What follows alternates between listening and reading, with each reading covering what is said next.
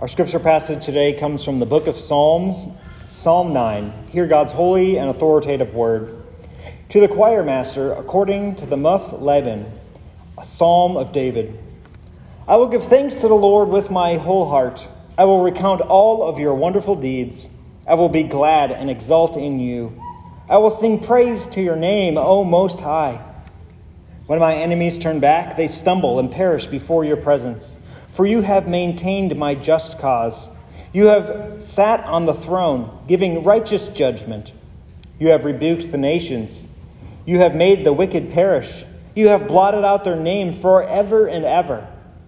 The enemy came to an end in everlasting ruins. Their cities you rooted out. The very memory of them has perished. But the Lord sits enthroned forever. He has established his throne for justice and he judges the world with righteousness. He judges the peoples with uprightness. The Lord is a stronghold for the oppressed, a stronghold in times of trouble. And those who know your name put their trust in you. For you, O Lord, have not forsaken those who seek you. Sing praises to the Lord who sits enthroned in Zion. Tell among the peoples his deeds, for he avenges blood in he who avenges blood is mindful of them. He does not forget the cry of the afflicted. Be gracious to me, O Lord. See my affliction from those who hate me. O you who lift me up from the gates of death, that I may recount all your praises, that in the gates of the daughter of Zion I may rejoice in your salvation. The nations have sunk in the pit that they have made, in the net that they hid. Their own foot has been caught. The Lord has made himself known. He has executed judgment. The wicked are snared in the work of their own hands. The wicked shall return from Sheol, all the nations that forgot God. For the needy shall not always be forgotten, and the hope of the poor shall not perish forever. Arise, O Lord. Let not man prevail. Let the nations be judged before you. Put them in fear, O Lord let the nations know that they are but men. The grass withers and the flower fades. Amen. You may be seated.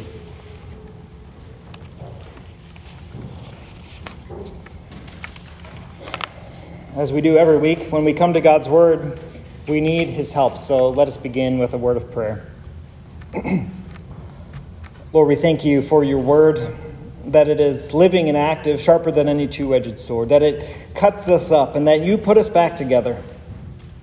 Lord, we need ears to hear today, and we need your spirit to alive in your word that we might hear. Would you grant that to us today as we pray in Christ's name? Amen. Well, as we are continuing in our sermon series in the summer in the book of Psalms, we come now to Psalm 9. There's a little bit of debate as to whether Psalm 9 and Psalm 10 are supposed to be one and the same in a continuation of thought. There's an argument one way or the other. But as we look at the most uh, historic Hebrew texts, we see them divided in two. But beyond that, as I was looking at Psalm 9 and listening to other people's sermons and reading some of the commentaries, I noticed that people focused really on one of two different things. Uh, some commentators really just focused in on verses 1 and 2, and they really wanted to drive home the idea of worship, worshiping with our whole heart. It's perhaps a, a, psalm that we've heard before. It was the psalm we used for our call to worship today. We've used it in the past. So, indeed, it is one in which we ought to be stirred as we come to the Lord to give thanks, to remember all the things He has done to sing praise to his name. But if you read beyond just those opening verses, you also see a lot of judgment, a lot of righteous judgment against the nations.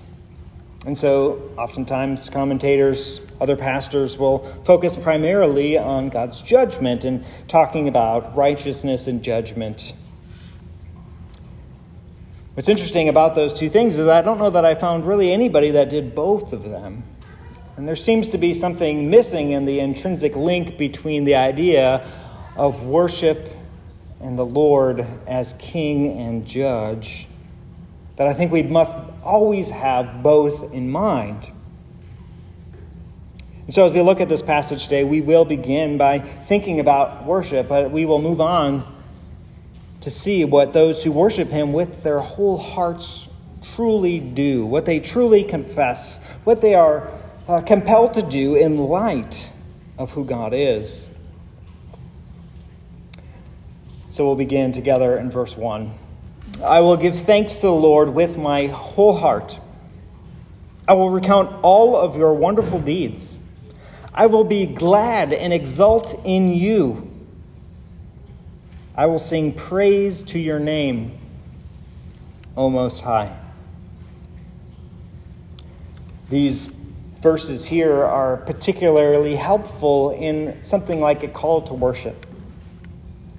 I don't know if you've read much of people who have passed beyond us uh, Puritans, Charles Spurgeon, uh, those, these men who their writings have transcended their age.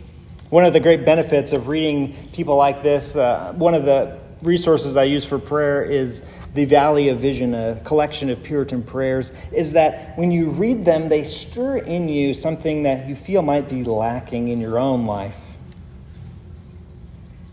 when you hear the prayers or you hear the preaching or you read the words of somebody who had such a devoted heart to the Lord, it causes us to be stirred, to think, what does that person have that I don't?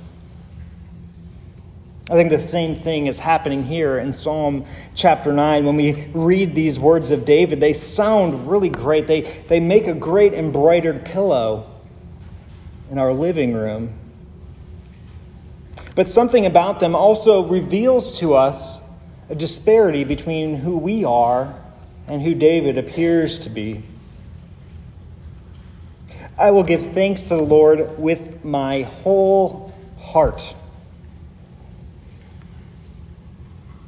Is it not common for us to have divided hearts? Is it not the propensity of all people to divide our lives into different sections, to love God with this much of our heart on this many days of the week, this many minutes in prayer, but then to also love other things, to give thanks for other things, to have our hearts divided in different directions.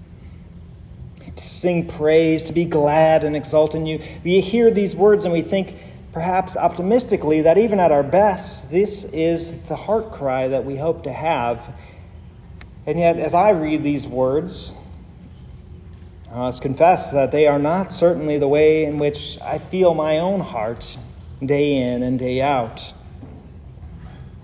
Uh, one pastor, as he expounded upon this passage, talked about there are really three types of worshipers those who worship with their whole heart, number one. We hear, see here, that's David. Uh, number two might be what we would call uh, routine formalists. People who come to go through the motions. We're, we're here, we're doing the right thing, we're checking our box, but we're, we're really kind of disconnected. Our heart is not really involved in any meaningful way. It's more of an obligatory action. And the third category is half hearted participant. And so, as he went on to explain these categories, he said, you know, if we do some self assessment, many of us would, would want to be at least honest and humble enough to say, well, I don't know that I'm a wholehearted worshiper. I come to worship. We need to spend time in silent prayer to prepare ourselves. There are things that are distracting me. My phone is buzzing in my pocket. I'm still upset about something that happened earlier this week. I'm thinking about what's happening next. I don't know that I can say I'm a wholehearted worshiper. Now, I don't want to call myself a routine formalist. I'm not merely coming with no sense of, of, of desire of worship, of thanksgiving not merely religious outwardly. I do have some sort of internal impulse to come to worship. But when we eliminate both of those categories, we're left with a bad category as well half hearted participant. And that is why this psalm is helpful for us. That as we come to worship, as we come to the Lord today, here, the Lord's day, gathered together and worship, or on any given day of the week, so often we come as half hearted participants. as those who are beaten down, who are divided, who have mixed loyalties in our hearts. And as we look at the words of David, we are reminded of what wholehearted worship ought to look like. Think about the ways in which our culture pushes back against the idea of being wholeheartedly committed to something like Christianity.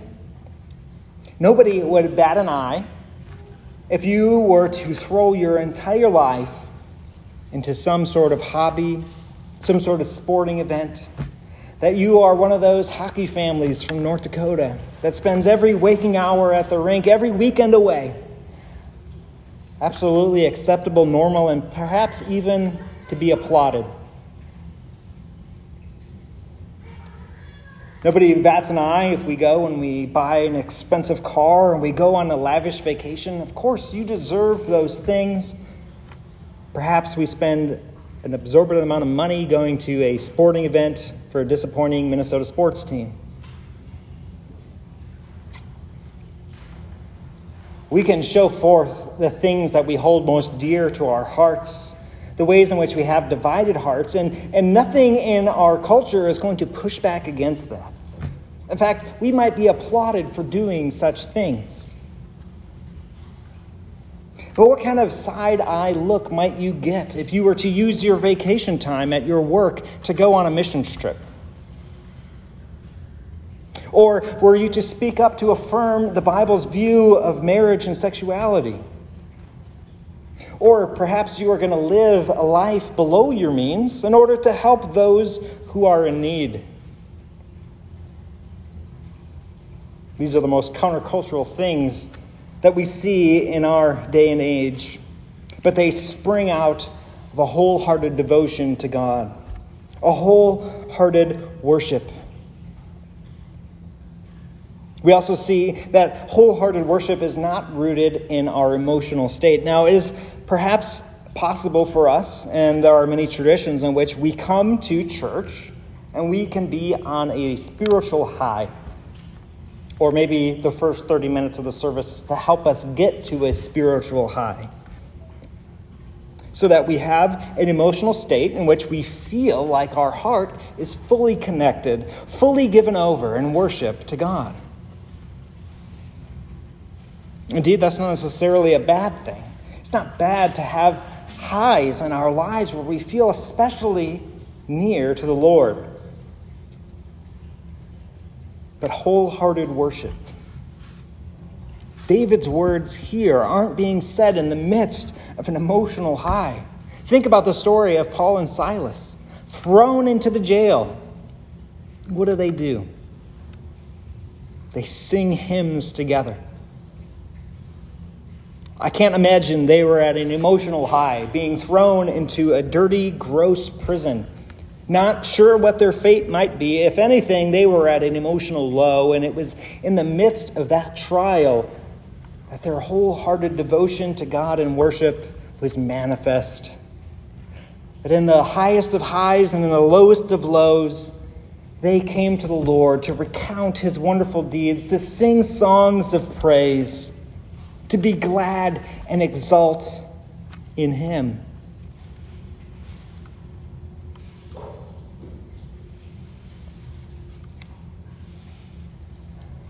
Psalm 9 goes on and on to talk about what God has done. Part of heartfelt worship, wholehearted worship, we see is recounting all of God's wonderful deeds. To be reminded. Oftentimes at the Lord's table, we talk about how one of the most common commandments in all of Scripture is to remember. In fact, the Lord's Supper is a fulfillment of the Passover supper in which they were to remember every year. Remember when the Lord your God led you out of the land of Egypt. Remember how he passed over you when you put the blood on your doorposts. Remember, remember, remember, remember the promises to Abraham. Here, David is giving thanks with his whole heart. He is remembering, recounting, bringing to memory all of the wonderful deeds the Lord has done. It is perhaps a practice that we ought to instill in our own lives. Could you imagine if you were to take out a piece of paper each morning as you begin your day? Perhaps with a short word of prayer, and then to begin listing all of the wonderful things the Lord has done for you. How long would your list be? How long would you write before you've exhausted everything the Lord has blessed you with? Moreover, if we don't do that type of activity, how many things would we not attribute to the Lord's hand? But here we see David recounting all that the Lord has done. He is confessing the true faith. He is seeing all that the Lord has done, and he's saying, Why should we worship the Lord? And really, that's the rest of this psalm, and it bleeds over into this idea of God as being judge. So, David is answering for us why we ought to worship the Lord, why it must be with our whole hearts. David remembers in verse 3 that when his enemies turned back, they stumbled and they perished before your presence. It was the Lord who maintained David's just cause. The Lord is seated on a throne, giving righteous judgment. David thinks back about all the times in which people have tried to overthrow his kingdom, all of the times in which his enemies have been confused. And he gives thanks and remembrance to God. He is the one who has caused these things to happen. He is why they stumbled and fell. He is why their plans did not come to fruition. He sits on a throne in judgment. He judges righteously. You have rebuked the nations, verse 5. You have made the wicked perish. You have blotted out their name forever and ever. The enemy came to an end in everlasting ruin. Their cities you rooted out, and the very memory of them has perished. The finality of the judgment, the decisiveness of the judgment. Forever and ever, rooted out even the deepest things, the deepest memories, the glimmer of hope that they might be revived. It's taken away. I don't know what your lawn looks like, mine is terrible. And uh, some days we get out there and we like to pick the weeds we see, and there's nothing more satisfying than actually getting the bottom of one of those thistles, and when you pull it out, and the whole like carrot of a root comes out to the bottom. It's so satisfying about it is you know that that plant is never going to come back. Indeed, it's going to grow maybe another one over there. That is the finality of the Lord's judgment, that even down to the deepest root, the things unseen, his judgment is so sure, so final, that it gets down to the deepest level. Now, as we think about this image of the Lord being a judge, of the Lord executing justice, of defending David, the king, of defeating evil, should not that cause us to turn in worship? Should not that cause us to turn in thanksgiving? Is it no surprise that when David sees all of the things that are happening around him and comes to the realization that it is the Lord who has done these things, that it gives him this vision that he serves the true God, the living God, the one who requires wholehearted worship. We see the contrast here in verse 7. But the Lord, He sits enthroned forever. He's established his throne of justice. He judges the worlds with righteousness. He judges the people with uprightness. All of the failed nations, all of the enemies that have been defeated, all of those who have been judged forever and ever. In contrast to them, the Lord is enthroned forever. He is established.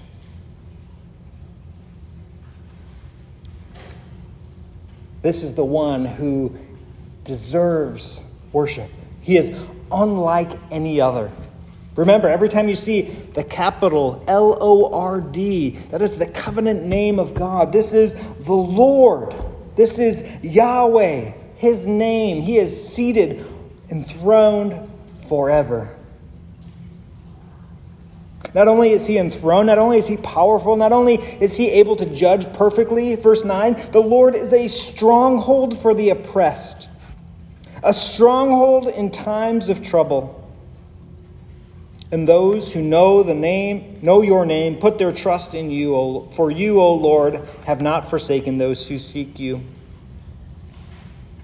When David would flee from his enemies, this idea of a stronghold as a military position, as a band of soldiers would encamp around a particular place, they would find a strategic location to have a stronghold, to defend a line.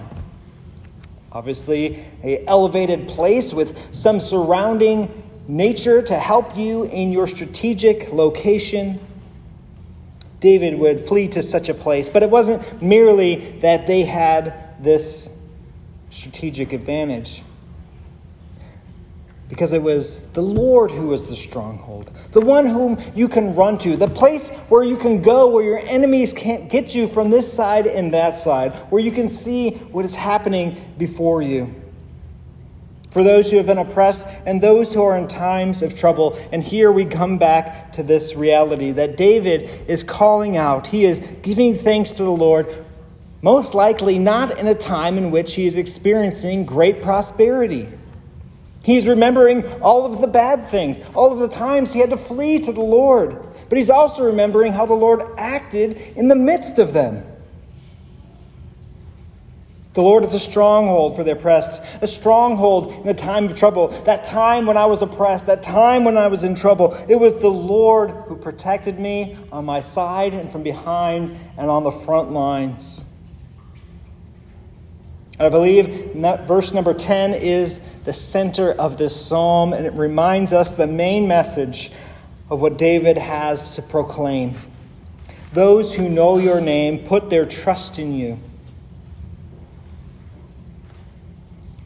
Those who know your name put your, their trust in you, for you, O Lord, have not forsaken those who seek you.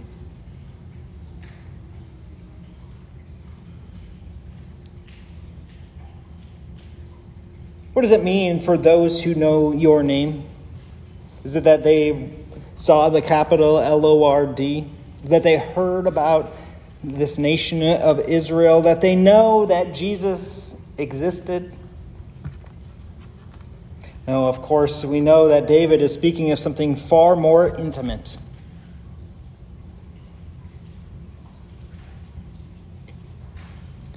That those who know who you are, those who have had it revealed, whose eyes have been opened to your glorious majesty, who see you enthroned forever.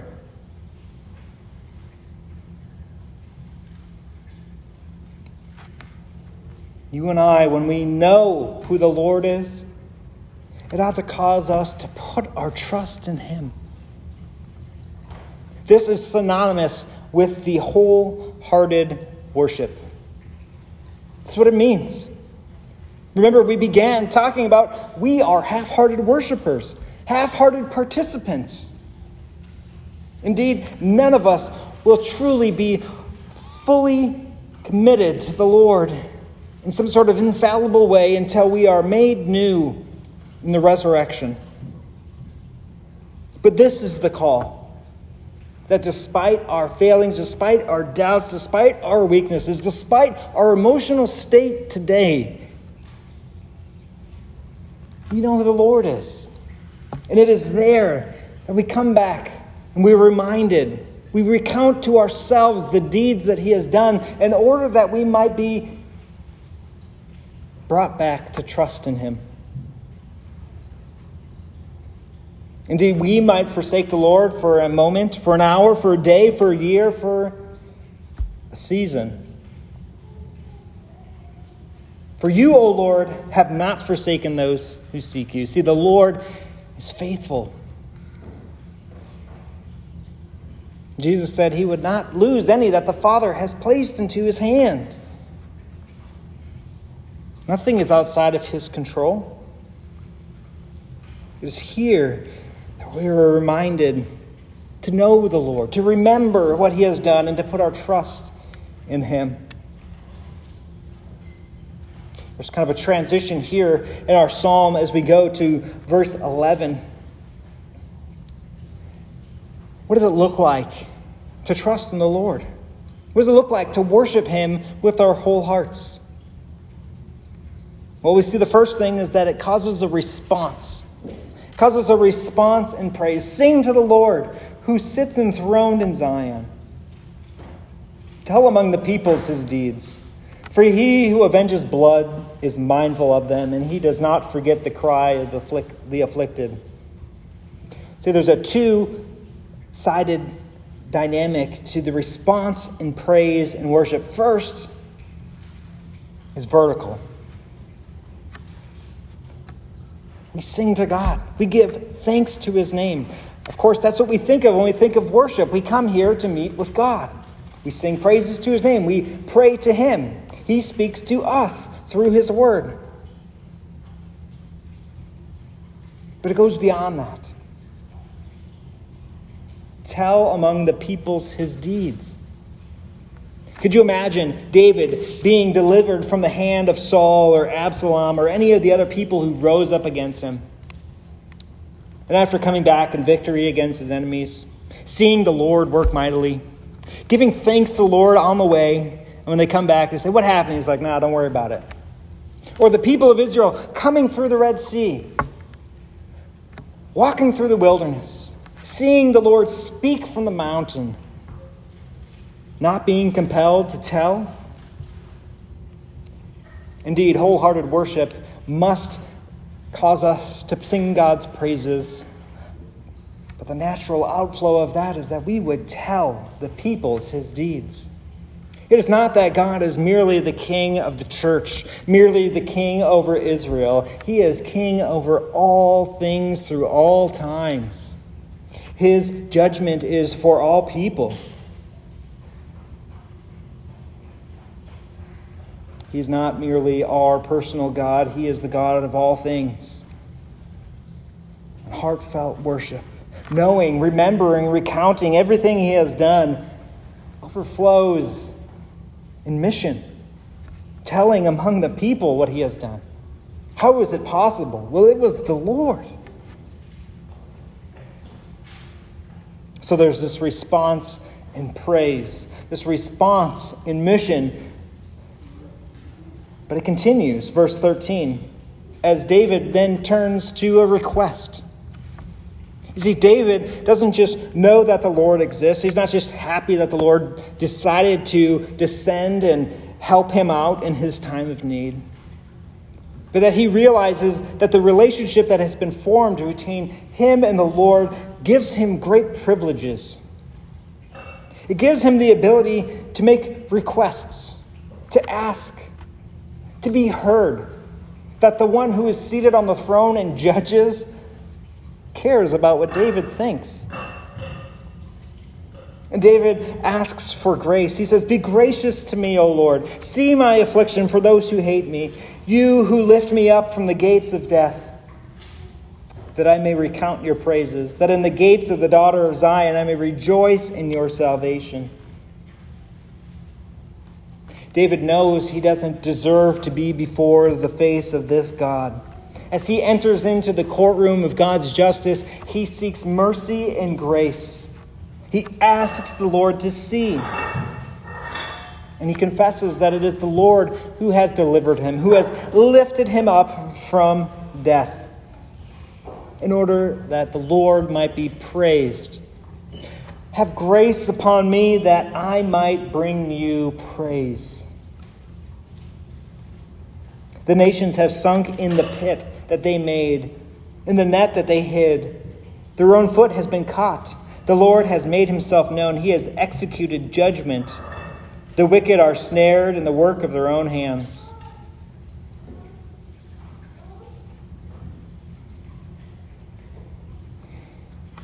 These things that are going to happen, David speaks of them in a way as if they have already taken place. Not only has the Lord acted in the past, not only has he done these great things that David has recounted, he is so confident that these things will continue to take place. He speaks of them in a final way, that they have already happened. And when the Lord acts, when the Lord continues to act, here are the consequences. The wicked shall return to Sheol the place of the dead,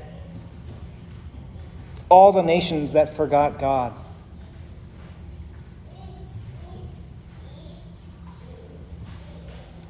It's a sobering word. As you think about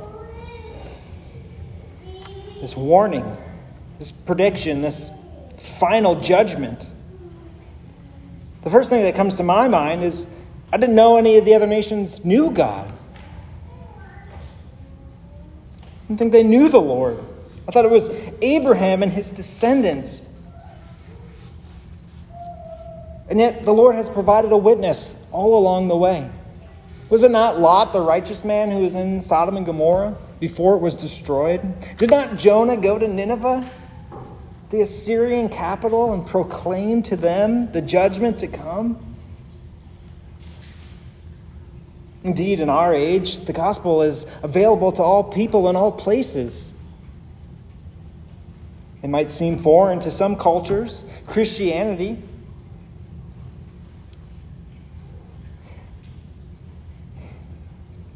But this word of indictment is strong, it is sobering.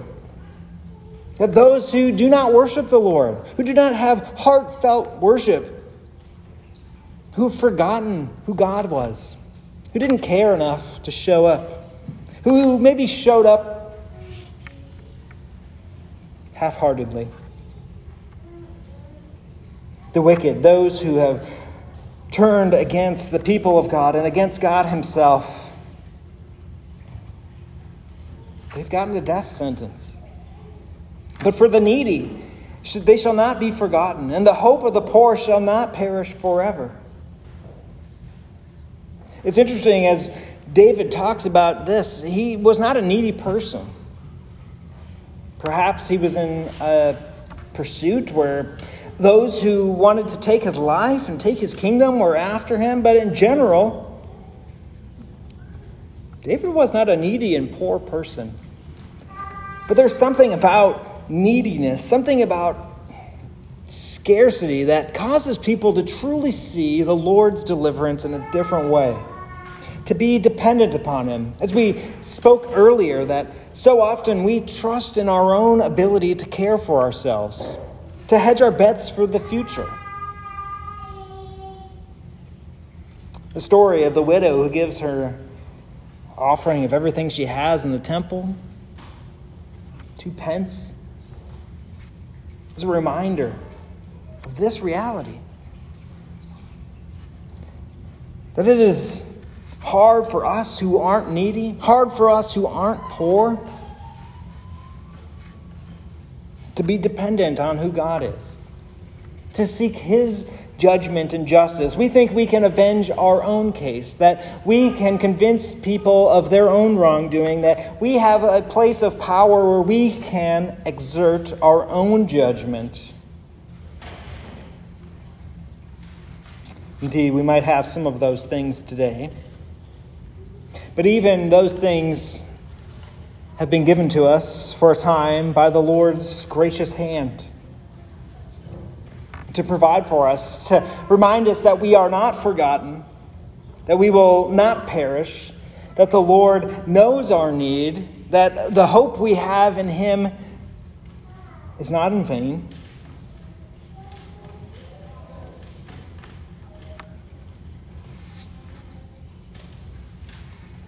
Indeed, we think about this in material ways, but ultimately the psalmist points us to something greater than any sort of material need, material wealth. Because the contrast here is between the wicked and the righteous, not the rich and the poor. It's those who are poor in spirit, who hunger and thirst for righteousness that Jesus has promised to give them what they need. The psalmist says they are not forgotten, that they will not perish forever. This is the gospel here in a shadowed form of Psalm 8, I'm sorry, Psalm 9. That it is us who are needy, us who find ourselves on the wrong side of the judgment who don't give thanks to the God with our whole hearts, who have forgotten the Lord, who belong to a nation perhaps that has forgotten the Lord, who has time and time again proven to be unfaithful.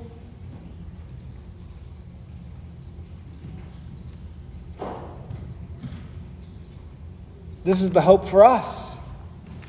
That when we see our need, that when we turn from our wickedness, when we hear that sharp word against the wicked who will go to Sheol, who will go to judgment, who will go be put to death, it causes us to turn. When we hear about David worshiping with his whole heart, and we think, Lord, that's not me, help me.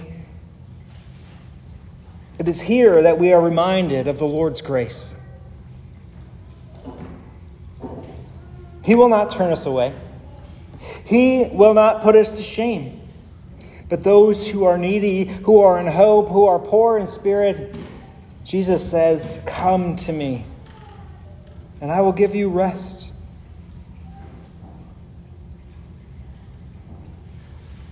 Verse 19 Arise, O Lord, let not man prevail. Let the nations be judged before you. Put them in fear, O Lord. Let the nations know that they are but men. A call for the Lord to continue to show his justice, continue to judge righteously. And when we see these words,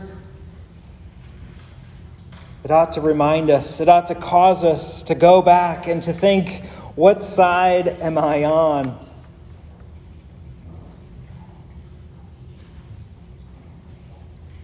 We need to be the needy. We need to be the poor. We need to be those who seek mercy and grace.